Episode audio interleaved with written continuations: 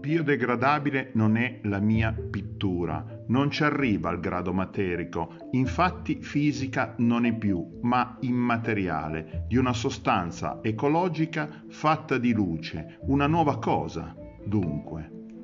Inaspettato inizio, il frontespizio di un nuovo limite, territorio in un perimetro tracciato, scoperto nell'altrove di un cancelletto immateriale arte. Qui dove dipingo il quadro liquido in una virtuale metafisica di creativa ribellione nel segno di un contemporaneo senso tra l'umano e il digitale. Qui mi potrai trovare.